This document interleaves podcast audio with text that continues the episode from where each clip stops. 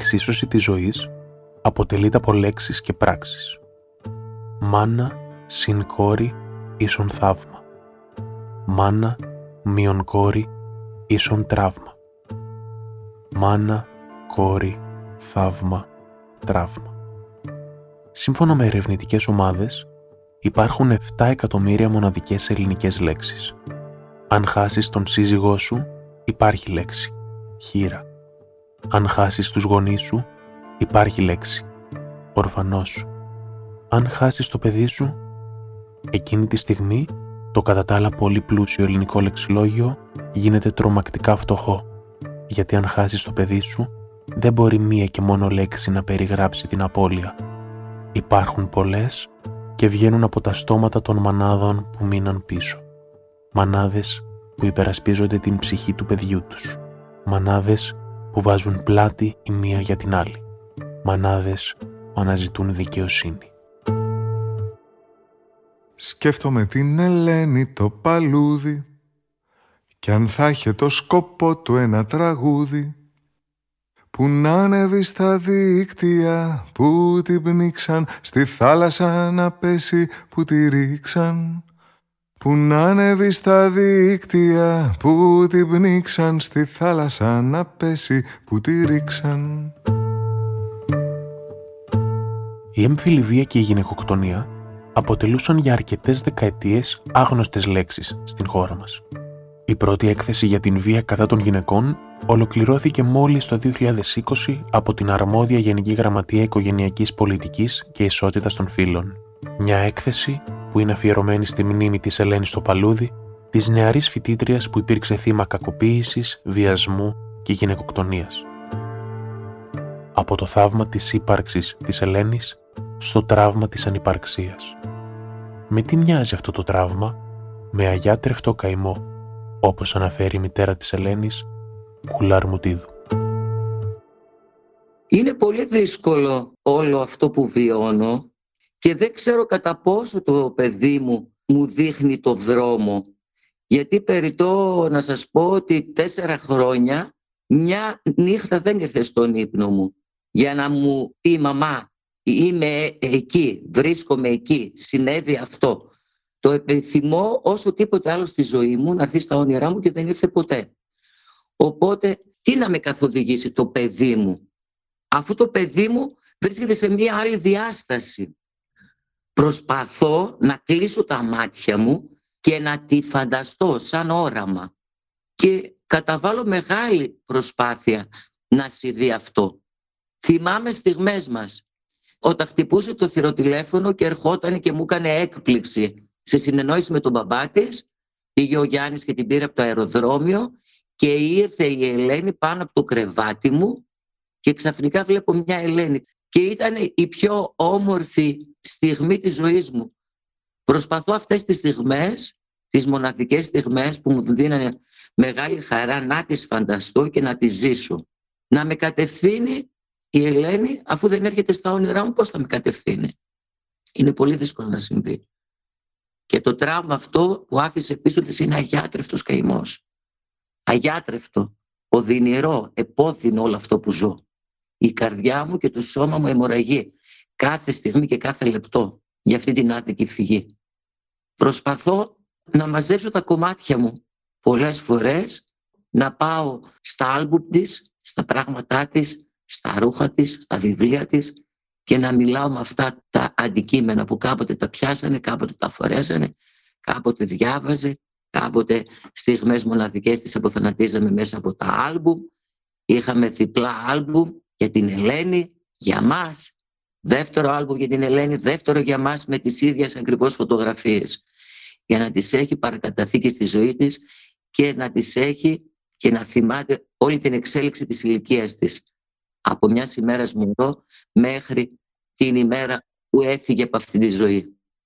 Στην πρώτου βαθμού εξίσωση μάνας, κόρης και τραύματος προστίθεται ο αδελφός της Ελένης, Πέτρος.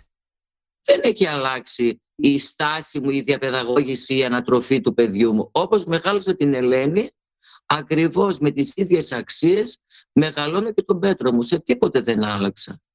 Απλώς εκεί που άλλαξα είναι να είναι πολύ προσεκτικός στην επιλογή των ανθρώπων, να μην εμπιστεύεται εύκολα ανθρώπους, πάνω σε αυτή τη λογική. Δεν τον είπα, ξέρεις Πέτρο, αυτό που συνέβη, γίνει απάνθρωπος, γίνει ηρωνικός, μη δίνει σημασία στο διαφορετικό, κορόιδευε, χλέβαζε, χτύπα, ό,τι σου κάνουν μίλα με τη μυϊκή σου δύναμη. Δεν έχω πει κάτι τέτοιο στο παιδί. Οι αξίες μας παραμένουν. Η αγάπη για τον συνάνθρωπο, η αγάπη για τους φτωχούς, η αγάπη για το διαφορετικό, γιατί έχουν στα σχολεία τους και παιδιά που πιστεύουν σε μια άλλη θρησκεία, να μην κοροϊδεύουμε, να μην ειρωνευόμαστε το διαφορετικό, είτε αυτό το παιδάκι είναι πιο σκούρου χρώματος, είτε είναι μιας διαφορετικής θρησκείας. Εμείς δεν αλλάξαμε σε τίποτε πάνω σε αυτές τις κατευθύνσεις πάνω στο παιδί μας.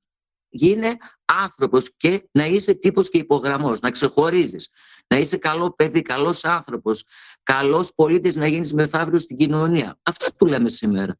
Δεν του λέμε γίνε απάνθρωπος, δολοφόνησε, σκότωσε, χτύπα. Δεν θέλουμε να, να κάνουμε έναν ταΐ και έναν βίο και έναν επιθετικό άνθρωπο σε αυτή την κοινωνία.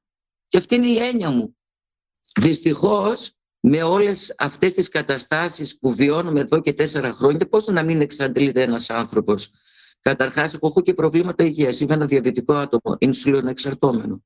Και προσπαθώ μέσα από αυτά τα προβλήματα υγείας που έχω και διάφορα άλλα προβλήματα, εκεί που προσγειώνομαι και ισοπεδώνομαι και γίνομαι ένα τσουβάλι, ένα άτομο που δεν έχει δυνάμεις και ισοπεδώνεται κάτω και είναι στα τάρταρα και προσπαθεί να σηκωθεί, να βρω το κουράγιο να σηκωθώ για να κάνουμε κάτι, να βάλουμε ένα λιθαράκι σε αυτή την κοινωνία, να βοηθήσουμε και άλλα παιδιά και να μην ξανασυμβεί όλη αυτή η φρίκη σε κάποιο ελληνικό σπίτι, σε άλλη οικογένεια, σε μια άλλη μάνα να θρυνεί. Προσπαθώ μέσα από τις λιγοστές μου δυνάμεις να σηκωθώ και πάλι να σηκωθώ για να κάνω κάτι να κάνω κάτι σε αυτή την κοινωνία. Να κάνουμε καλύτερα παιδιά, καλύτερα αγόρια, καλύτερα κορίτσια, κορίτσια με, και αγόρια με συνέστηση. Αλλά βλέπω ότι προσπαθούμε, προσπαθούμε και εγώ και οι άλλες μάνες και τελικά κάθε τόσο μια άλλη οικογένεια βυθίζεται στον πόνο και στο δάκρυ. Δεν λέει να σταματήσει όλο αυτό. Δεν λέει να σταματήσει. Μια μάνα που έχει χάσει τον ύπνο της μπορεί να αφυπνήσει μια κοινωνία; Νιώθω ότι το οφείλω στη μνήμη του παιδιού μου, στη μνήμη της Ελένης. Το οφείλουμε σαν κοινωνία και σαν άνθρωποι αυτής της κοινωνίας. Το οφείλουμε. Γιατί έφυγε ένα κορίτσι που ούτε καν 21 χρόνων.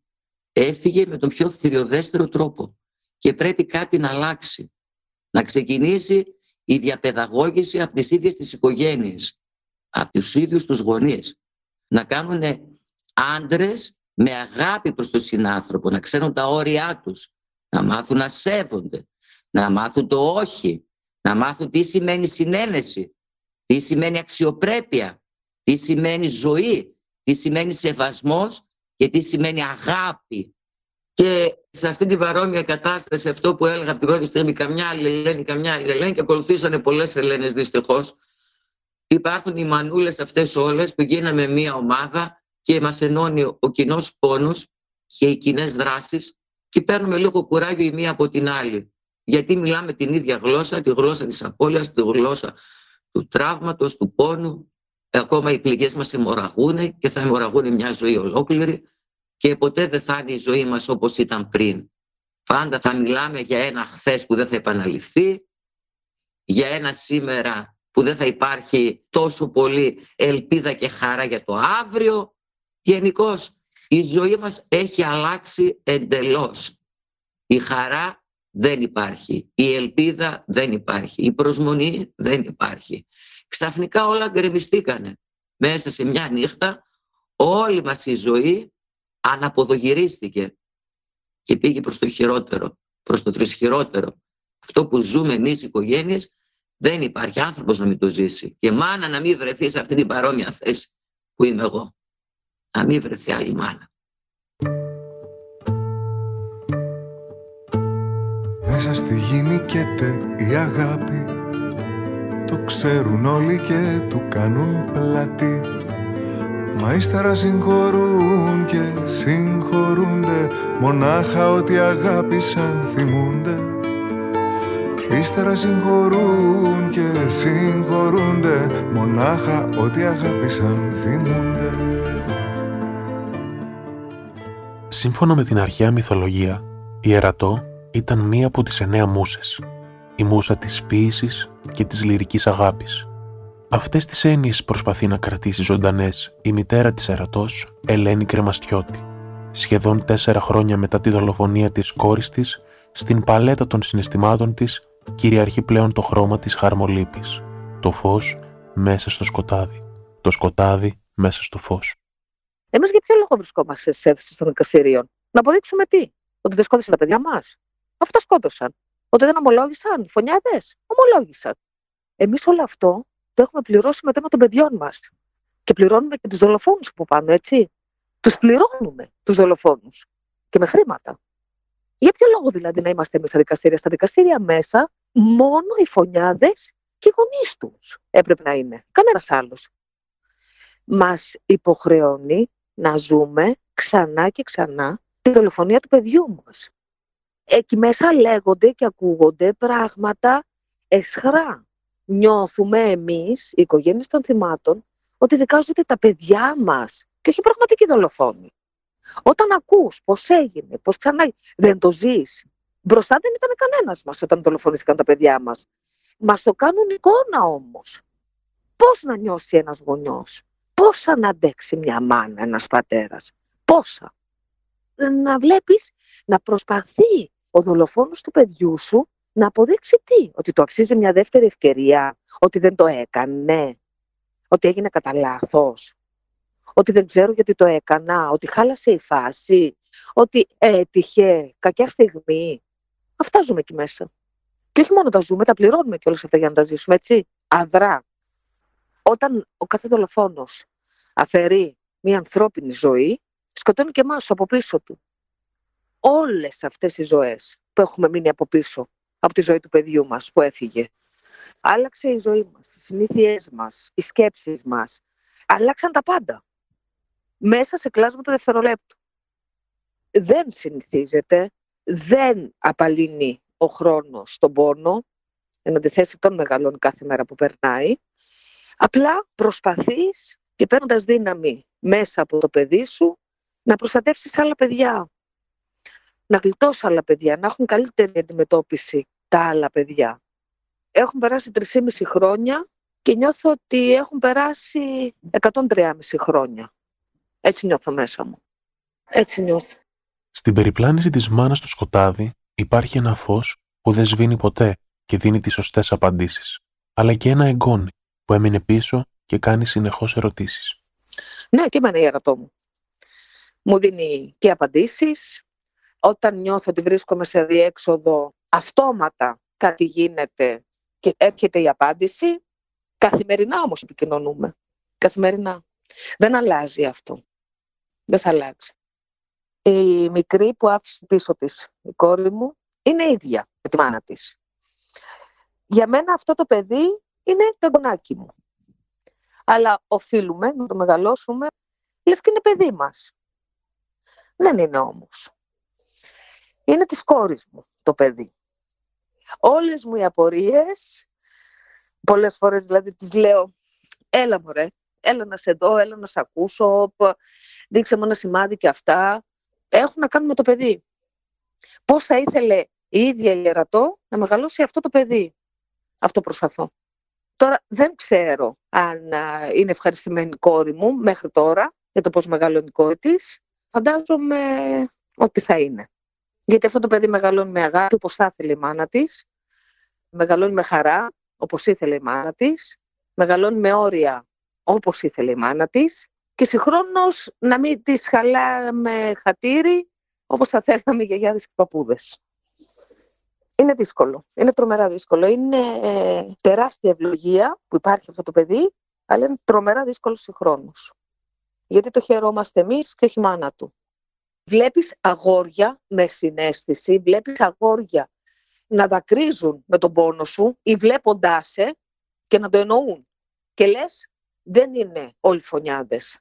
Υπάρχουν γονείς που έχουν μεγαλώσει σωστά τα παιδιά τους, που έχουν μεγαλώσει τα παιδιά τους ανθρώπους, όπως οφείλουμε. Και λες, ναι ρε φίλε, αξίζει να προχωρήσεις, αξίζει να συνεχίσεις για αυτά τα παιδιά, αξίζει να το παλέψεις για αυτά τα παιδιά. Δεν είναι όλα μαύρα. Και εννοείται και αυτή η τεράστια αγκαλιά, η ελεγγύη που έχουμε μεταξύ μας ε, οι μαμάδες, μεγάλο κίνητρο, μεγάλη βοήθεια. Καθημερινά χαμογελάω μέσα από την κόρη της κόρης μου. Αυτές οι μικρές οι καθημερινές χαρές, το νάζι της, το θύμωμά της, το πείσμα της, ε, το άσε με ρε γιαγιά. ναι, το να το βλέπεις να μεγαλώνει αυτό το παιδάκι και από σχεδόν μωρό που το παρέλαβα να γίνεται κοριτσάκι, ναι. Είναι όμως αυτό που σου είπα και στην αρχή, είναι χαρμολύπη όλα αυτά.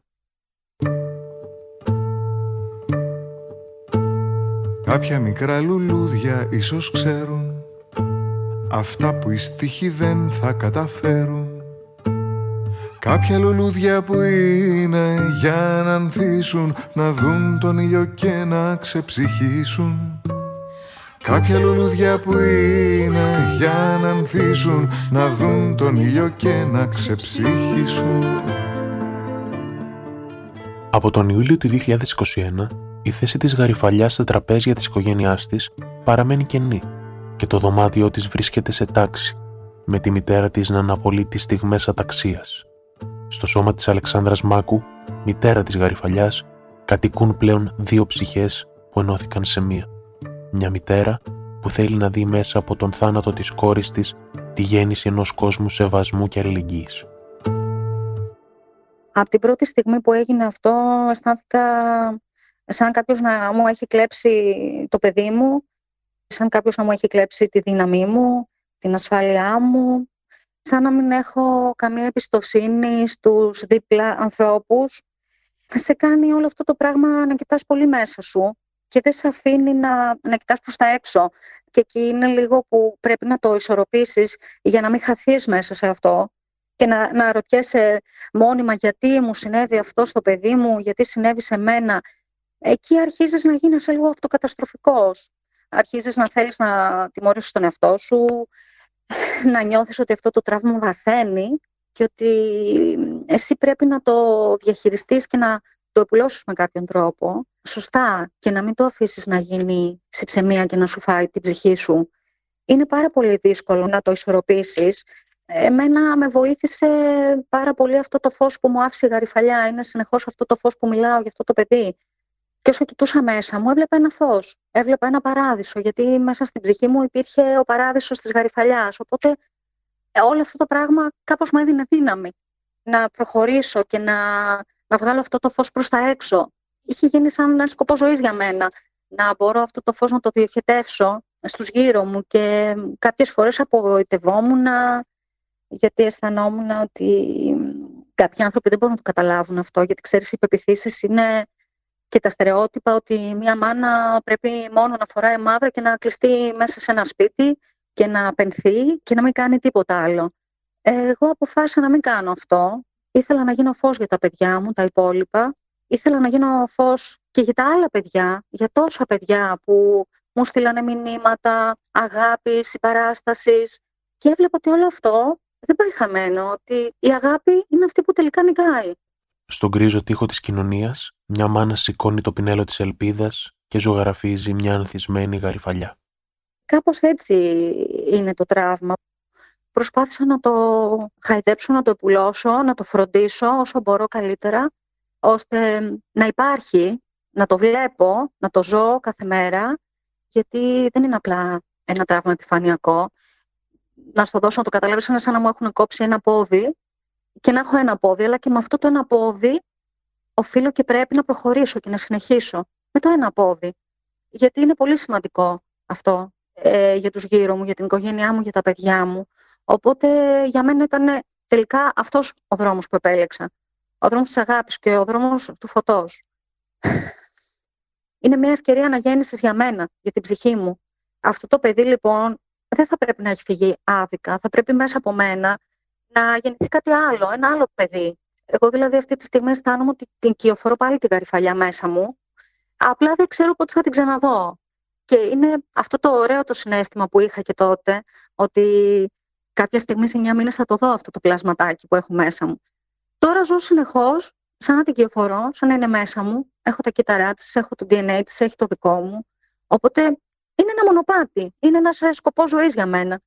Ακόμα και μια μάνα που θα μ' ακούσει για τον τρόπο που μπορεί εγώ να το διαχειρίζομαι και που δεν θα κατηγορήσω και τις άλλες μάνες, γιατί εγώ ξέρω πραγματικά τι περνάνε και πώς το διαχειρίζονται το τραύμα τους και πόσο δύσκολο είναι να επιλέξεις και αυτό το δρόμο που έχω επιλέξει εγώ. Όμως και κάποιες άλλες ομάδε μπορεί να θέλουν να έρθουν σε αυτή την αγκαλιά, να είναι και για αυτές ένας φάρος και μια παρηγοριά. Οπότε νομίζω ότι μόνο καλό προς την κοινωνία θα πρέπει να αφήσουν αυτά τα κορίτσια φεύγοντας. Και εγώ νομίζω ότι με αυτόν τον τρόπο η γαριφαλιά μου αφήνει κάτι καλό. Σίγουρα δεν θα είμαι ποτέ όπως παλιά. Πάντα θα υπάρχει ένα κενό μέσα μου. Αλλά πιστεύω ότι με αυτόν τον τρόπο κάπως το συμπληρώνω. Κάπως μπορώ και το ισορροπώ. Και νιώθω μερικές φορές σαν αυτές τις άγριες ελιές που τις έχεις δει κάπου καμένες μετά από μια πυρκαγιά και όμως εκεί μέσα στις τάχτες βλέπεις κάποια κλαδάκια που ξεφυτρώνουν δειλά-δειλά και λες πώς βρίσκει τη δύναμη η φύση μετά από μια τέτοια πυρκαγιά και μπορεί πάλι να αρχίσει να ανθίζει. Έτσι πρέπει κι εμείς. Μέσα από το τραύμα μας να αρχίσουμε να ανθίζουμε και να, να μπορέσουμε να δώσουμε κάτι πίσω. Η απώλεια μιας ζωής έκανε το θαύμα τραύμα. Η δύναμη της ψυχής μπορεί να κάνει το τραύμα θαύμα. Νιώθω ότι είναι ο σκοπός της ζωής μου. Μου τον άφησε η γαριφαλιά μου. Και εγώ μαθαίνω μέσα από αυτό. Και μαθαίνω πώς μπορώ να γίνω καλύτερος άνθρωπος μέσα από ένα τόσο πολύ τραγικό γεγονός που όλη μέρα σκέφτεσαι γιατί, γιατί, γιατί μου συμβαίνει και σε αυτό το γιατί προσπαθείς εσύ να δώσεις αυτή την απάντηση ότι γιατί η γαριφαλιά σου άφησε πια αυτό το σκοπό και πρέπει εσύ μέσα από τη δύναμή σου και από τον πόνο σου να παρηγορήσει έναν άλλον άνθρωπο.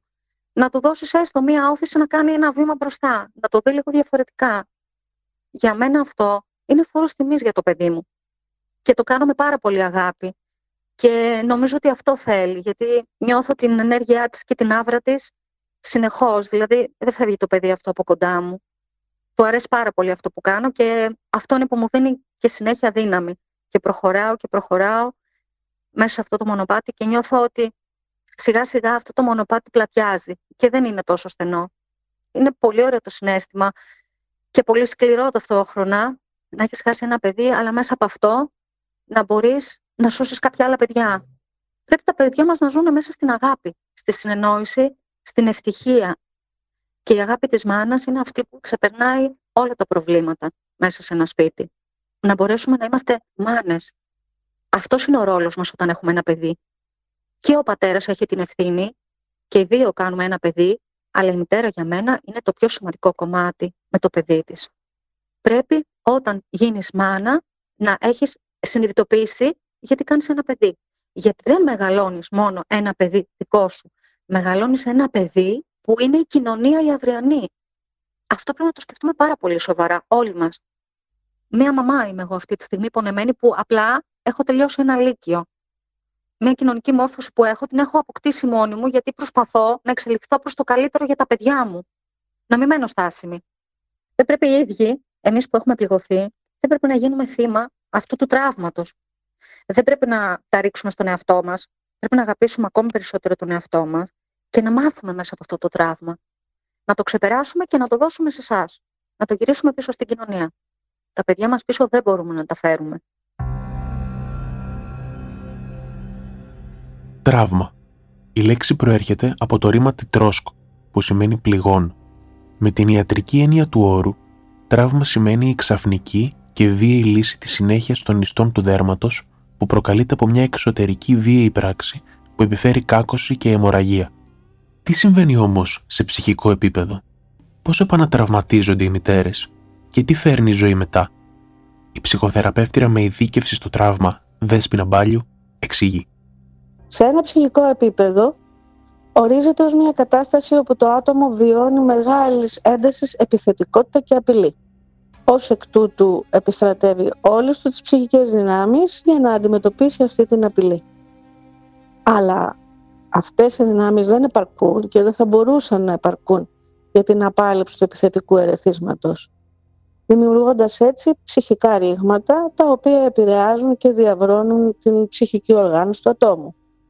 Με λίγα λόγια, το άτομο δέχεται μία απρόσμενη, κατακλυσμιαία και αφόρητη απειλή στο σώμα, στην ψυχή του και σε ολόκληρη την ύπαρξή του και δεν μπορεί παρά να αιμορραγεί ψυχικά και σωματικά. Αν θέλαμε να το πούμε ομά, το τραύμα είναι κάτι που δεν μπορούμε να το διαχειριστούμε τη στιγμή που συμβαίνει. είναι η στιγμή που όλα διαλύονται. Δημιουργεί μια αίσθηση καθηλωτικού σοκ και μας αφαιρεί κατά κάποιο τρόπο την ικανότητα να αποδράσουμε από το απρόβλεπτο γεγονός. Επιφέρει έτσι μία απότομη διακοπή της αυτοσυνέχειας.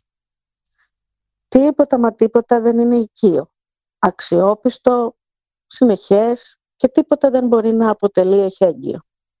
Δεν μας προκαλεί έκπληξη το γεγονός ότι τα θύματα αισθάνονται ξαφνικά ότι έχουν βρεθεί σε έναν άλλο κόσμο. Τα τραύμα δηλαδή εμπεριέχει μια διαδικασία διάλυσης που κινείται συμβολικά προς το θάνατο. Δεν είναι μόνο το γεγονός, είναι μαζί με αυτό το γεγονός και η ολέθρια συντριπτική εμπειρία του ανθρώπου που το βιώνει. Έτσι λοιπόν ο νους θρηματίζεται, το σώμα πονά, η ψυχή σχίζεται, η σταθερή και συνεχτική αίσθηση του εαυτού τραυματίζεται. Και οι ρογμές εμφανίζονται σε πολλαπλά επίπεδα. Οι μετατραυματικές αντιδράσεις είναι σύνθετες, σοβαρές, επίπονες, χρόνιες και οξύες. Δεν φτάνει όμως αυτό. Στο ευρύτερο κοινωνικό πεδίο, συμπεριλαμβανομένου του νομικού συστήματος, των μέσων μαζικής ενημέρωσης και της πολιτικής σκηνής, εμφανίζονται αντιδράσεις, στάσεις και τοποθετήσεις που δεν κάνουν τίποτα άλλο παρά να διατηρούν και να ενισχύουν το τραύμα και να επανατραυματίζουν τους ανθρώπους. Στη συγκεκριμένη περίπτωση των δολοφονιών, μέσα μαζικής ενημέρωσης, δικαστικό σύστημα και πολιτική, αδιαφορώντας για τα δεινά των τραυματισμένων ανθρώπων και των οικογενειών τους, επανατραυματίζουν, δημιουργώντας και περισσότερη ένταση και περισσότερο φόβο, ντροπή, ενοχή και ούτω καθεξής. Το ατομικό διαρρέει στο συλλογικό, σε μια παράλληλη διαδικασία που διατηρεί και ενισχύει το τραύμα. Ας σκεφτούμε λοιπόν τις οικογένειες. Το τραύμα τους φέρει έναν βαθύ υπαρξιακό θάνατο, ακόμα και μια υπαρξιακή ενοχή. Γιατί το παιδί μου και όχι εγώ; Η ψυχή κατακαιρματίζεται η απώλεια, ο θρήνος, το πένθος δεν έχουν χρόνο και τόπο. Φανταστείτε τώρα τον επανατραυματισμό. Όλος ο κόσμος μιλά, πολυλογεί. Τα μέσα μαζικής ενημέρωσης το επαναλαμβάνουν. Έχουν άποψη, γνώμη, κρίση. Στα δικαστήρια επίσης μία επανάληψη. Το βίωμα από την αρχή. Ολόκληρη η κοινωνία δονείται και συμμετέχει, αρκετές φορές παραβιάζοντας τα όρια. Και έρχεται η επόμενη μέρα. Η ζωή μετά. Η κάθε μέρα και νύχτα που απαιτεί προσαρμογή, οργάνωση της καθημερινότητας, επανατοποθέτηση, συνέχεια, νόημα, μα πάνω απ' όλα απαιτεί ελπίδα. Η απώλεια δεν σβήνει ποτέ, ειδικά σε έναν γονιό που έχει χάσει το παιδί του και μάλιστα από δολοφονία, από πράξη ανθρώπου. Με το κατάλληλο όμως υποστηρικτικό πλαίσιο, για το πλαίσιο φροντίδας, ο πόνος μπορεί να γίνει αγώνας, δράση και μετουσίωση. Γνωρίζουμε πως οι άνθρωποι είμαστε θαύματα. Είμαστε φορείς ενέργειας που ψάχνουμε πάντα από τη φύση μας να κάνουμε το καλύτερο που μπορούμε και κάτι ακόμη παραπάνω. Δημιουργούμε τη συνέχεια.